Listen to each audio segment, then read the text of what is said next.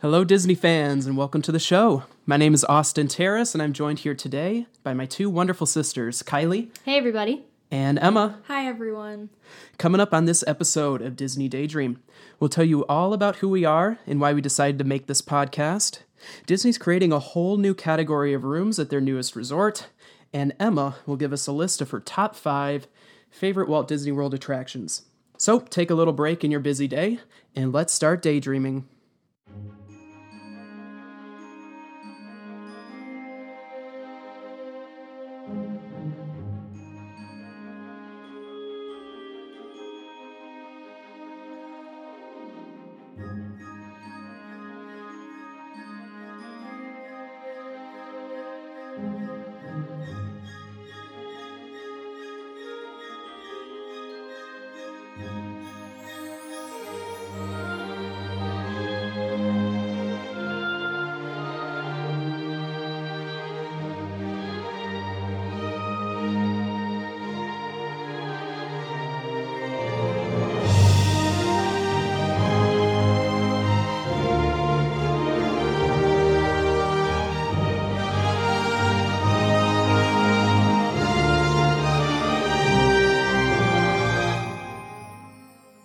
Okay, so it's the middle of 2019, and we're just now getting into podcasting. So you might be wondering where on earth we've been. Better late than never, I suppose. but before we get into some Disney news today, we wanted to just say a little bit about who we are, why Disney is important to the Terrace family, and why we waited until now to create our own show. Basically, our family's always been a group of Disney fanatics, complete fanatics. We grew up watching the movies on repeat, We'd reenact the movies together, and we'd even create our own low budget, sort of Fantasmic like shows. Uh, and we'd use some of the plush dolls that we bought in the parks to do that with.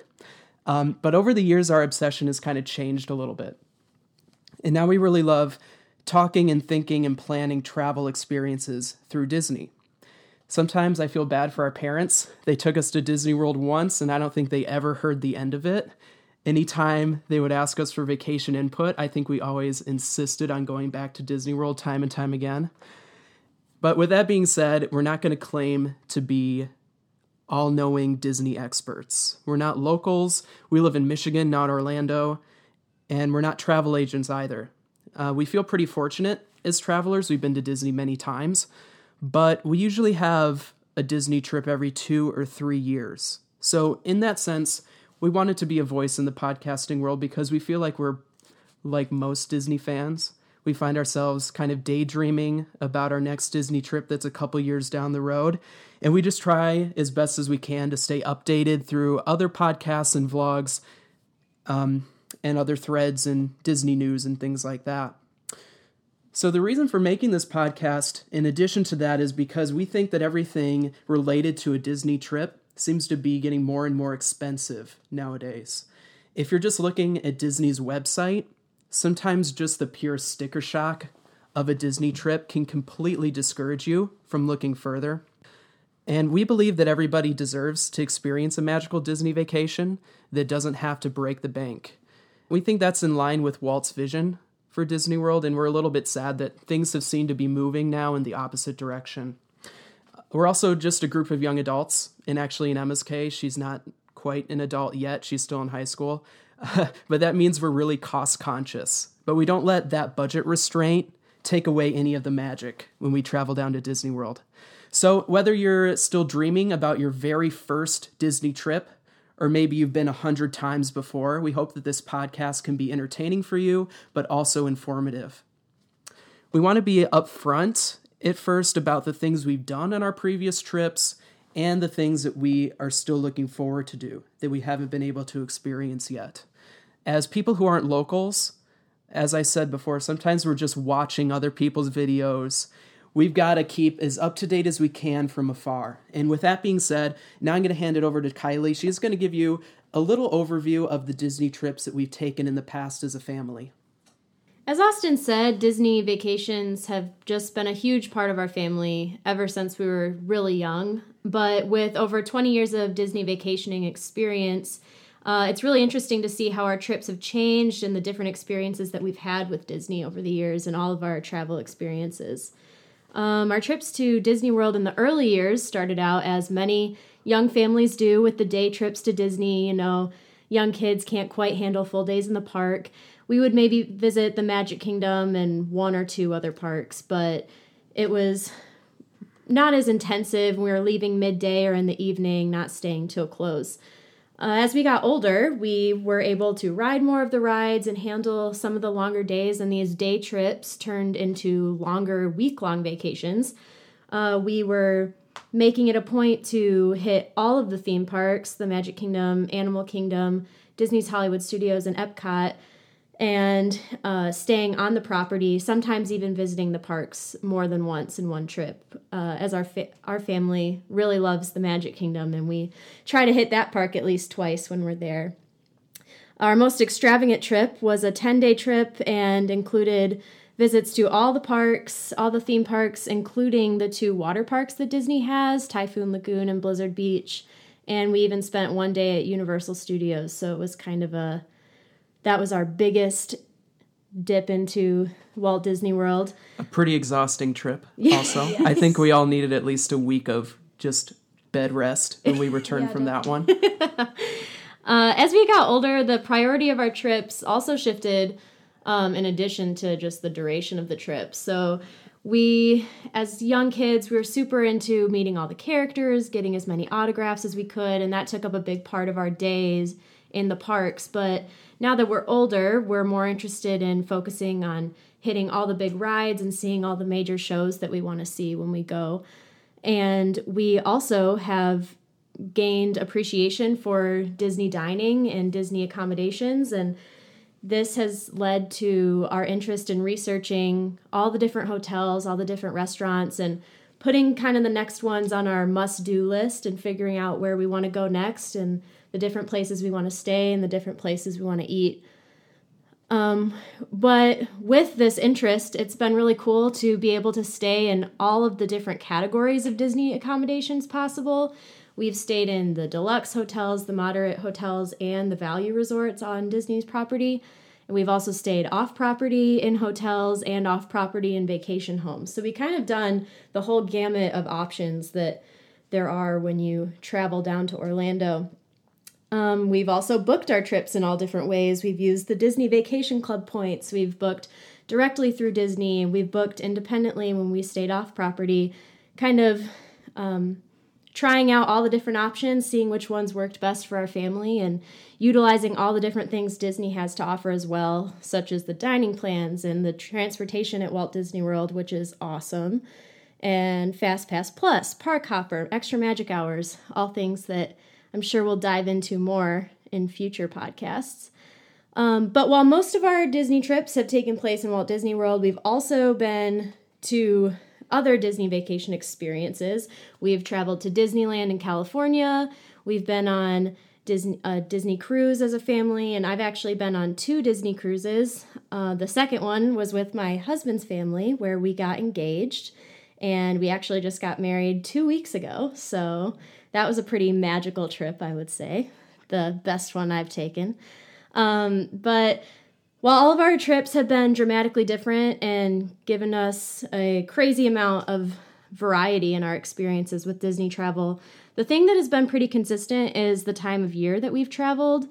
We um, have all been in school, and my mom, our mom, is a teacher. So we're really limited to traveling in the summer or when school is out. Most of our trips have taken place in June, July, or August, but we've also taken trips during spring break in April and winter break over the new year. So we're really traveling in those peak uh, high seasons where prices can go up and uh, crowds can go up. So, with all these different obstacles that we've had to navigate, we've really learned some cool tricks on how to beat the crowds and how to keep costs down, as Austin was talking about earlier. And uh, these are all things that can scare people off from booking their vacation with Disney. But we believe, as Austin said, that everyone deserves to experience the magic of a Disney vacation at least once. And we hope that some of our tips from all of our trips can help you guys do that. Exactly. Thank you. Just so you know, as listeners, our show is going to work in this way. We're going to start off by discussing the latest Disney news. And then in the second part of our show, we're going to have a topic that we all discuss. Um, today's a little bit different because we wanted you to get to know us and understand what types of trips we've taken so far as a family. But without further ado, let's hop right into the news. Disney has created an entire new room category at the Riviera Resort, which is their newest resort on property. In case you aren't really familiar with the types of accommodations Disney has to offer, uh, at the bottom ring here, they have the value resorts, and these have really fun themes, but the accommodations in the resort themselves are pretty basic. Uh, next, they have a whole slew of moderate resorts.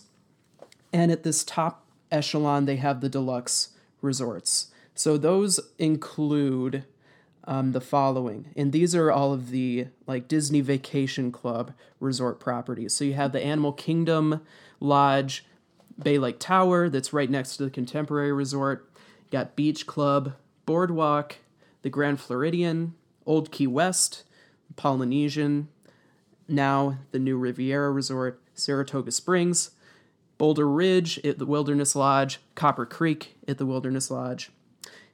And then outside of Disney World and Disneyland, you have the Grand Californian. And then you also have a Hilton Head Island Resort, Vero Beach, and Aulani, which is in Hawaii. So those are all of the deluxe DVC properties. And at this resort at the Riviera, they're coming up with, they call them tower studios. These tower studios are designed to accommodate two guests. And I think Disney actually says two adults and an infant, but come on, I mean, it's it's a room type designed for couples, pretty much. I mean, I guess you can put the infant wherever you want, but really, I think this is this is designed for couples.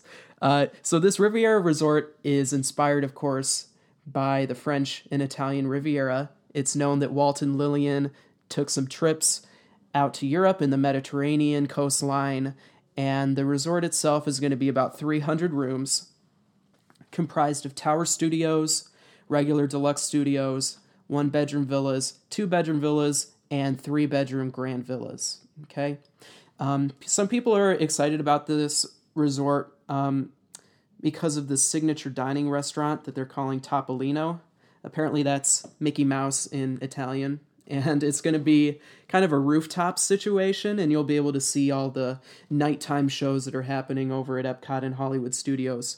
So it kind of reminds me of the California Grill, just in a different part of Walt Disney World here. And I've also heard of this resort being called the Grand Floridian of Epcot.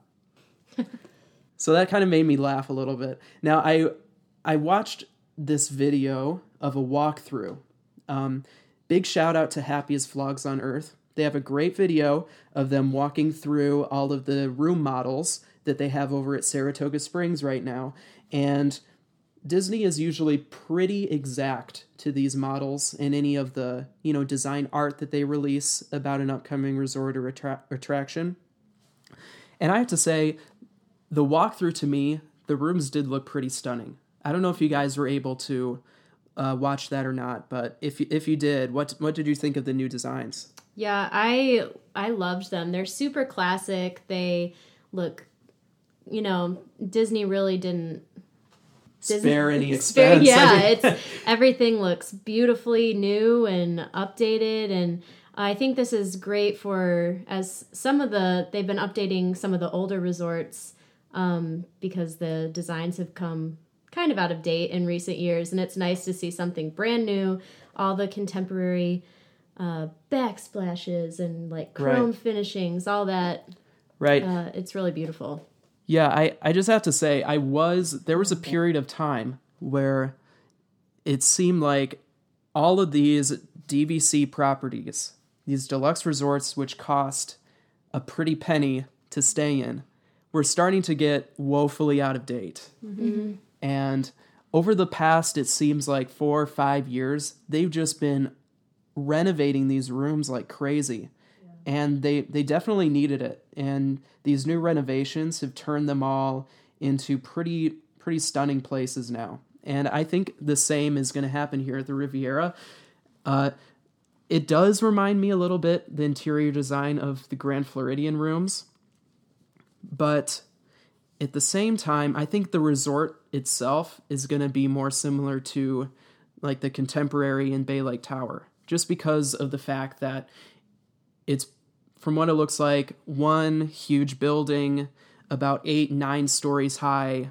It's going to have that rooftop restaurant, and to me, from the models, it's not as expansive as the Grand Floridian. I mean, you have a whole bunch of lawns and beautiful manicured areas outside of the Grand Floridian, and I think this is going to be a more concentrated resort. Uh, but getting back real quick just to the Tower Studios, um, is this going to be a hit or miss for Disney? I mean, I think they're just trying it out because this tower is located just off of one branch of the resort. There are only going to be a handful of rooms here, and I think it's going to be pretty ridiculously hard to get a reservation at these tower studios, and that's what makes me think Disney's just kind of putting getting their foot wet here with a smaller room design, and they're just waiting to see if it's going to be popular or not. The big thing I should mention before we start discussing the room itself is that the only sleeping accommodation in there is a pull down Murphy bed. So you're going to walk into your room and in the living space, you're not going to see a bed anywhere. It's kind of like a New York City situation where you have something that looks like a closet and you pull it down, but it's your bed. And I don't know, it's a good way to save space. Uh, is that a smart way to go? I mean, I'm not sure. I guess we'll, we'll wait and see. Yeah. Yeah, I think that this like you said, it's going to be hit or miss. If they price it right, I think it can be a great option for couples. If it's cheaper for a couple to stay here and you don't need all the space. And honestly, when you're in Disney, most uh, older couple, young adult, uh, that demographic is going to be spending most of the day at the parks, out and about, not as much time in your room. So you don't really need all the space that um, comes with most of the rooms. But at the same time, if you can stay in one of these tower studios for the same price as a bigger room at one of the other resorts, maybe it's worth having all the space for your luggage if you're traveling, that kind of thing. Um, so I think it's really going to depend on how they price these and if that's going to. Right. I think I saw around 240 square feet for these rooms. So definitely not big by any stretch of the imagination. And I, I think there are many deluxe studios that are closer to the 450 square foot range. Um, but in terms of price, at least from what I've seen from the point charts here, it's looking like these tower studios are going to be the cheapest rate at 11 points per night in during the adventure season, and it, they're most expensive during your uh, like Christmas to New Year's situation, they're going to be 26 points. So that puts them right in line with a regular studio if you were going to be staying at the older DVC resorts like Old Key West or Saratoga Springs. So I mean, I guess I guess it would be that trade-off. You know, um, you could have more space if you stay there, but maybe you are a very young couple and you do spend a lot of time in the parks. So having that extra space really isn't that important to you. Yeah, I definitely think it would be an interesting experience too, because it's very different from anything that Disney typically does. Like Disney typically like goes huge. Yeah, and by and by huge we mean they've kind of been looking at innovative ways to get more people to stay in a room. Right. They've created these bungalows at the Polynesian tree houses yeah, your tree, you can stay in your little treehouse area at Saratoga Springs. So, and those things are accommodations that can usually sleep between 9 and 12 people. So, they really moved in the opposite direction here, creating something for just two. Yeah, I mean, it also, like Kylie was saying, like, price wise, if it's the same as like a larger, like the studio, um, and you don't mind not being at this specific resort. Um, it just depends on like your situation, I guess. Yeah, if I think it also will depend on the duration of someone's trip too. If you're coming for 10 days, you're probably going to have uh, quite a bit of luggage with you and you're going to want to kind of spread that out. I mean, coming back from my honeymoon with my now husband, we were gone for 10 days and it was an ordeal going into each of the places that we stayed. We had two suitcases each to pack for 10 days and we had a cooler of food and uh, some of our places that we stayed were a lot smaller than others and there were times where even though there were just two of us it could feel pretty claustrophobic pretty quick so if you're staying for a longer amount of time with more luggage more things to bring into the room it may just be too small Right. And an interesting thing, interesting thing I'm seeing right here now is I have the uh, vacation points per night chart pulled up. And at the Riviera, it looks like they're going to be having um, two different types of views you can get with your room. So they have standard and preferred. So they've been pretty clear if you have a preferred view room, you're going to be able to see parts of the Caribbean Beach Resort, which is literally next door um, or you're going to be able to look across and see parts of like Epcot or Hollywood Studios. Now, I think for the standard view, they've also been pretty clear that that's going to be you're looking at the parking lot in the back. And by the Tower Studios, they actually don't have standard or preferred listed here. It's all just one category. And I think because um, the rooms for this resort are going to be like facing you're either in the front of the resort or the back and this tower is kind of built on the side so in a way it's like not standard or preferred view um, so that'll be interesting like what the, this tower is actually facing my my guess right now is that it's literally facing into the caribbean beach resort which i guess isn't the worst thing uh, in the world, but I don't know. It's just interesting that they don't have that designation there. Especially for a tower design i think the point of a tower especially what we see at bay lake tower the point is that you're have this awesome high vantage point of the magic kingdom which is like this grand view that you're viewing from this tower. And to build a second tower that makes it sound grand and very magical and disney and um, but to not really have a focal point of what that tower is facing and why you're wanting to be so high off the ground um, is kind of interesting. It'll be interesting to see what those views look like. Yeah, so let me just basically ask the question then. So, Kylie, would you and your husband Ben consider staying here? Or would you look for a deluxe studio option? Like, when you saw this, did this immediately draw your attention? Is something that you'd want to do in the near future or not? It drew it drew my attention. Yes, I would look into staying there, but there are a lot of factors that I would want to look into further once booking does become available. Um, and as we've said too, I think it would depend on the duration of the trip. Um, but I think that I mean I'm always the rooms are beautiful and I'm always down to try a new resort. Uh, Like Emma said, it's a very unique experience um, being in this room that's made for two. So I'd consider it for sure, but there are some things I'm still unsure about. Right, yeah. And just to be clear, I think booking is open. It has been for a few months now. So I think they opened it up in January because that was like the 11th month, month mark. Oh, okay. Because they're planning on having everything up and going in December for this resort. And it looks like things are on or ahead of schedule from what I've seen so far. Um, but another interesting thing is I think they're having trouble selling this resort to people mm-hmm. because of this crazy resale restriction. And this resale restriction is if you purchase directly through Disney, you want your contract at the Riviera Resort.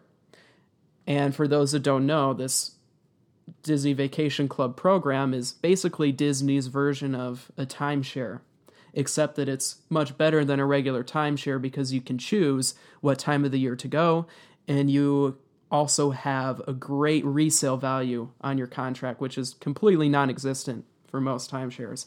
But from what I've heard, this is not selling out super fast like you might expect. And I think it's because Disney has said if you put this resort on resale, the people who buy that contract are only going to be able to stay at the Riviera Resort and not anywhere else on DVC property.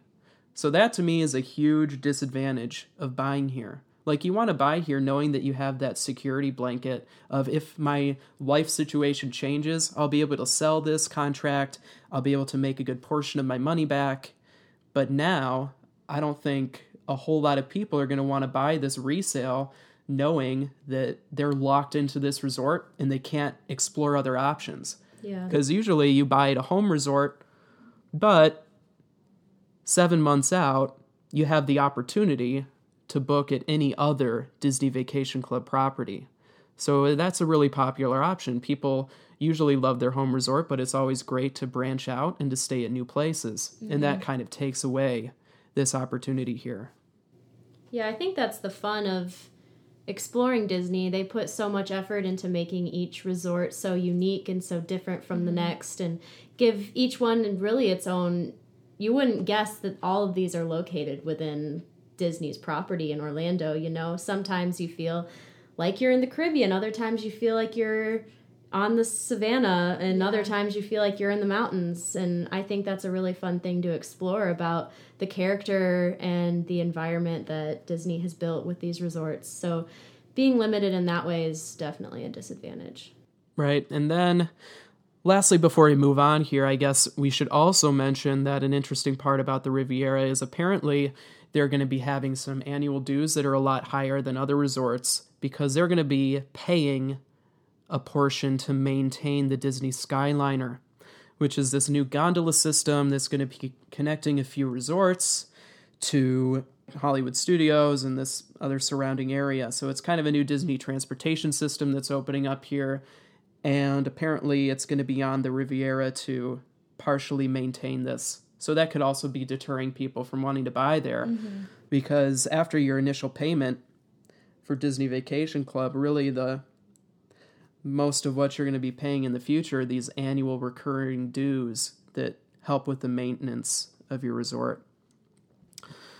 So, with that, um, Tower Studios, new, interesting addition to the room categories. We'll see if Disney wants to continue making these in other resorts in the future. And it'll be interesting to see how it plays out and what people think about them.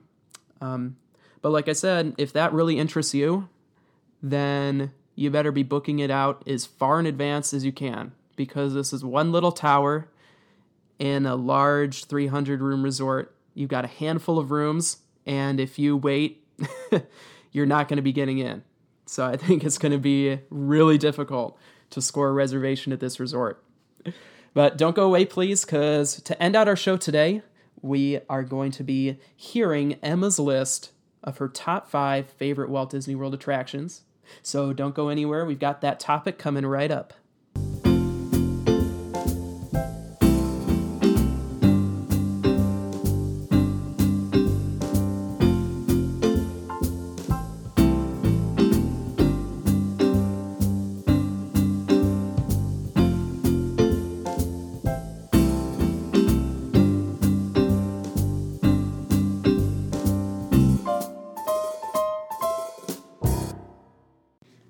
Right, so basically, I'm just going to be talking about my top five favorite attractions. Uh, we're going to start with number five, which for me is Space Mountain. Um, basically, Space Mountain is a very high speed thrill ride. Uh, it doesn't really have a specific storyline, which is something that I really enjoy about Disney, uh, which is the reason why it is number five rather than number three on my list. However, I absolutely love the Space Mountain soundtrack. It is, I would definitely say, one of the top soundtracks in Walt Disney World. Um, and it really makes you feel like you're in space. And I just think it's a really unique and interesting ride experience that is very specific to this ride and no other ride in Disney. I definitely agree. I love this ride. I did we mention that it's like completely pitch black dark in here, which from what I understand, uh, we have very uh, a different Space Mountain in Disney World compared to Disneyland, but a lot of people like Disneyland Space Mountain better, um, from what I've been hearing around. But I I just love it. I love the complete darkness, and I don't think you can beat sitting in the very front seat. Yeah. Because then you really just don't know what's coming next. Mm-hmm. And I understand why it kind of makes some people sick if that jerking motion is going to bother you. But for me, at least up until now, I love it. I love not knowing which way I'm going to be thrown next if I'm going up, down, left, or right. And it's it's just always so much fun. Yeah, and I agree with the music too. Mm-hmm. Fabulous music. Yeah, it's one of those rides that uh, it's really interesting because you can't predict what's coming next as many times as you ride it. I feel mm-hmm. it because of the total darkness and the high speed and the amount of twisting and turning and spinning that you go through, you even though we've been on this ride since we were little kids going through Disney World, we still don't know where we're going next and you can't see the track so you don't have any anticipation before of what you might experience when you're on the ride which is a really cool feature. Right maybe that's one of the benefits of not being locals. It feels like a new ride every time we're down there because when you go on it once every two once every three years i mean you're never going to memorize all the twists and turns of it so it does feel new every single time but let's move on into your number four choice emma all right, so number four, kind of similar um, in the sense that each experience is different. Uh, so, Tower of Terror, uh, the Twilight Zone Tower of Terror, is definitely a classic. Um, I love this experience because it's every time a randomized sequence of drops. Uh, the largest drop is um, 130 feet up to 39 miles per hour, and they always include that once in the ride. But besides that, it's completely random, so every single time it's a different experience. Also, it's it's the Twilight Zone, which is an amazing TV show. Uh, and I just think it's a really like overall cool experience and it's definitely it's definitely very unique. Yeah, there's a great theme. It tells this like haunting Twilight Zone story, and it's completely immersive right from the queue. When you enter that line and you're making your way through the yard leading up to uh, the tower, and then when you walk inside, it's really decorated beautifully. Mm-hmm. It's like completely like abandoned, cobwebs everywhere, yeah. dust everywhere. And I love the interaction that you can have with the cast members who always have these stone cold, straight faces mm-hmm. that never smile. It really puts you right there, like you're into the show. Yeah, kind of similar to Haunted Mansion.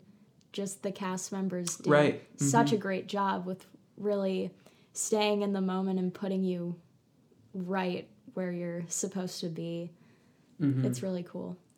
Yeah, I think Disney does really well with this ride of adding an element of thrill to the park. I think that's something that a lot of people say can be missing from Disney parks as a lot of the rides are based on, you know, your classic Disney movies, fairy tales. They're catered towards families and younger kids, but they definitely throw in some rides with elements of thrill and this one even has a a horror element to it mm-hmm. almost mm-hmm. and they really commit there and it's a great attraction for once kids get older and young adults and older adults it's something that can add that element of thrill to your day in disney yeah. which is an awesome addition yeah I, I remember going as a littler kid and i was just terrified to go on this ride throughout the entire line i was nervous and then you go on it and you just want to do it again and again mm-hmm. afterwards. But yeah. still, the next time I'd come back, I'd be scared again. But then I'd do it and then you love it and you want to keep going back. And now finally it's just pure joy waiting through that line as we're going up to it. But all right, what's your number three, Emma? I would say my number three is Avatar Flight of Passage. It it's obviously based on Avatar and it basically the experience is what it's like to ride a banshee through Pandora. And it this type of ride lives in the same realm as Soarin', considering that it's a simulation ride. However, Disney classifies it as a thrill ride, which that's understandable. I don't want to give too much away, but uh, the complex details um, in what you're looking at really makes it feel like you're flying or flying down the side of a cliff, like you're gonna fall. Like, it's very interesting, and then just even the queue is gorgeous. It feels like you're in another world.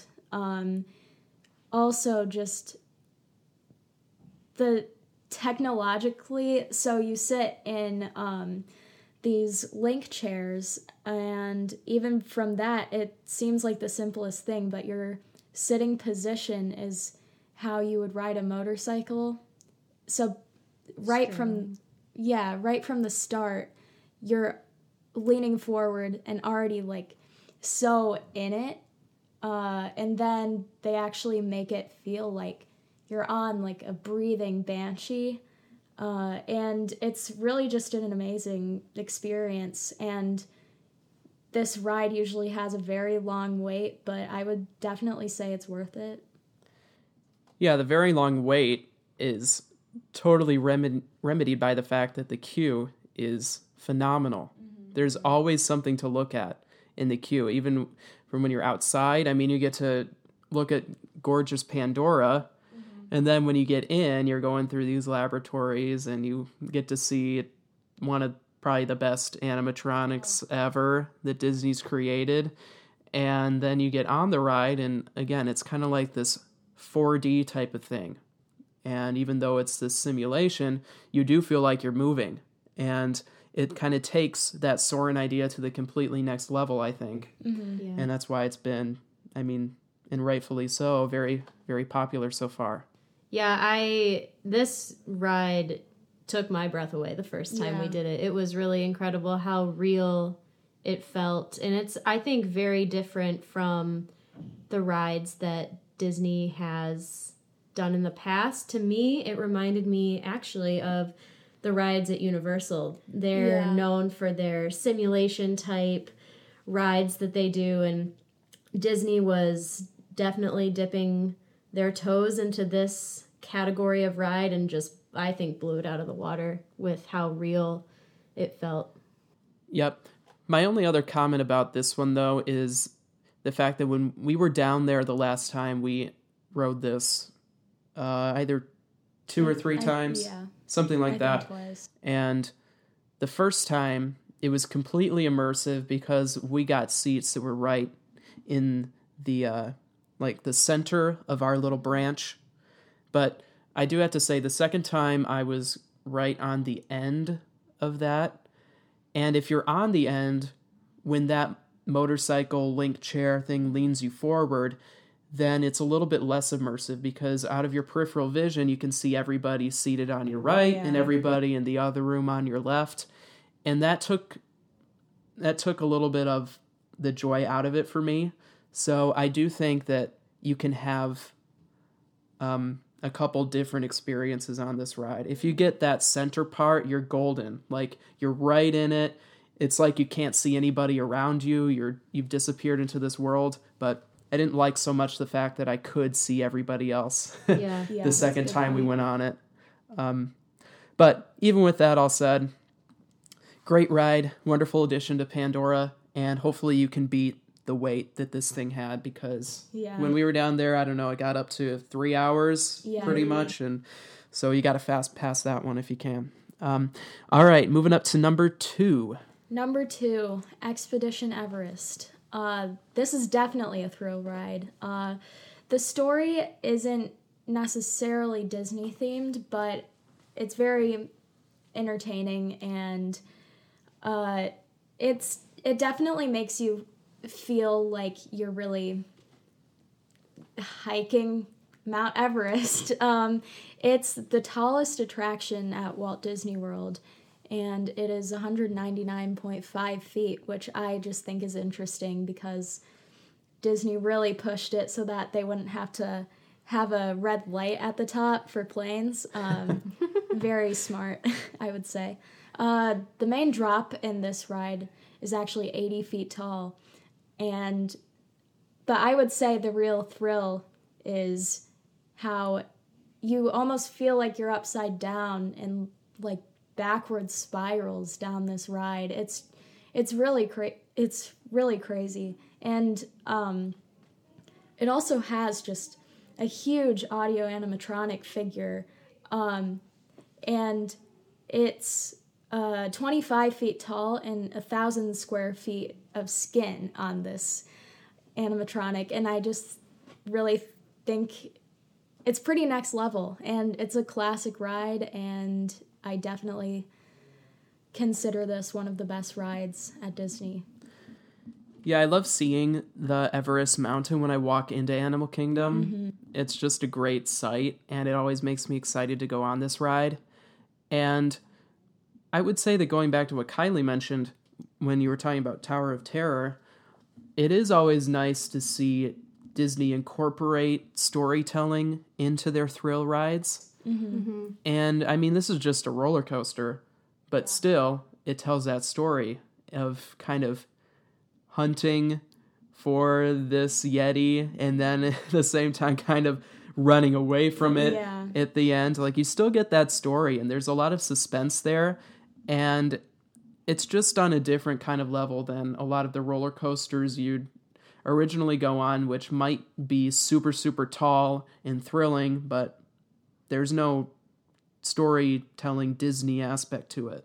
Yeah, I think that's really what sets Disney apart. It there's this extravagant story with an extravagant ride, which you don't see you don't really see many other places and I just think that Disney does a fantastic job of having a nice mix of both of those things.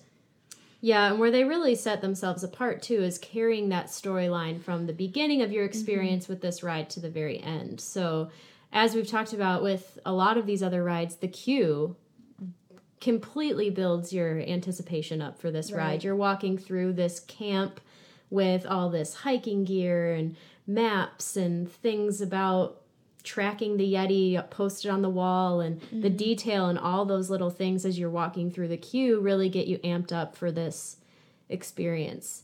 The one thing I would say about this ride that eh, puts me off just a little bit to it is you can tell that it's getting up there in years because yeah. of the sound of the roller coaster. You can tell that it was built in you know the what was it 2005 i almost remember when this ride was built actually. Actually i remember being super excited to yeah i, I don't exactly remember when but it's got to be i mean i guess it at least 10 years old now i mean right? Yeah maybe i want to say older? 2007 2005 something like that but it yeah that the clicking sound that you get from those older roller coasters yeah. and some of the the jerkier motions. It's not as smooth of a ride as the newer roller coasters are, but they it that's a very minor critique that I have of this ride. Mm-hmm. Alrighty, let's move on to your number one attraction at Walt Disney World. Number one, Splash Mountain. And this ride, it just instantly makes me think of my entire childhood. Like from the soundtrack to the ride itself, it's in it's absolutely insane. It's a perfect mix of the thrill ride category and the dark ride category. The there are 68 audio animatronics and I think that's really cool considering how elaborate and thrilling the ride is as well. And I really think that it's really hard to beat this ride. I mean, uh, there's a drop of 50 feet uh, but you still have that almost like super innocent, like like cheery sing song storyline that goes with it, and I just think it's perfectly Disney, and I love it. Yeah, and that is like a flume drop that's in this huge log, which you sit in, right? So it's this water ride, but also it's very thrilling. And I mean, I love this ride. I would say that it's, to me, like the perfect ride. I mean, there's such a payoff when you're waiting for this because when we go in the summer, obviously this this attraction has a super long wait. And if you can't score a fast pass in the middle of the day, then even when you wait, you get on the ride and it's like eight minutes long. Mm-hmm. I mean, this is a long ride. It's not like you're hopping, it's not like you waited an hour and a half for something that's over in a minute. Right. Like you get such a long payoff here. You go over multiple drops. You've got the great dark ride element of it where the story's being told and then you have this wonderful thrill at the end of the ride too. And I always find myself singing the music that goes along with this attraction for days and weeks after I've taken a ride on it. right. Yeah, I think I 100% agree with everything you guys have said. This is definitely my favorite ride in Walt Disney World. You've hit the nail on the head with everything you've said about it. Um, one of my favorite memories of this ride is we were at Magic Kingdom for the second time in a trip, and we had already seen the fireworks show. So the first time we went, so the second time we were like, let's hit Sma- Splash Mountain again. And because it was during the fireworks show, there was pretty much no wait, and we were able to watch the fireworks show while riding Splash Mountain. And I just that was mm-hmm. just such a cool view of the fireworks too, and a fun addition to. It was just a great memory that I have of that ride as well. Just such a unique experience. And then the most recent one we got we got on the ride, we found out that we were like the last cart to be loaded because Yeah. it started like thunderstorming. But we continued through the ride and when we came out for the big drop that's exposed, it's no longer in the regular ride area, we were just completely drenched. Like before we hit the bottom water, we were already drenched Yeah. because that's how uh, how hard it was raining. And then, of course, you have that time where you've done the drop and now you're just floating along, waiting to go back Yeah. into the ride for the final zippity doo part, where we got just so soaked. It was it was it was ridiculous Yeah, and there was But- a big backup too, so we just had to wait there for what seemed like forever, but it's an amazing memory. Yeah. Anyways, we were definitely soaking wet the rest of the day, but I loved the ride no matter what every single time. Yep. So just to recap Emma's top five list, she's got Space Mountain Magic Kingdom, Tower of Terror at Hollywood Studios, Flight of Passage, Animal Kingdom, Expedition Everest and Animal Kingdom, and her number one, Splash Mountain at the Magic Kingdom. So that's going to do it for our very first episode of the Disney Daydream podcast. Hope you enjoyed it and that you'll join us for the next one. Remember, be kind to one another and take the time to find a magical moment out of each and every day. See you next time.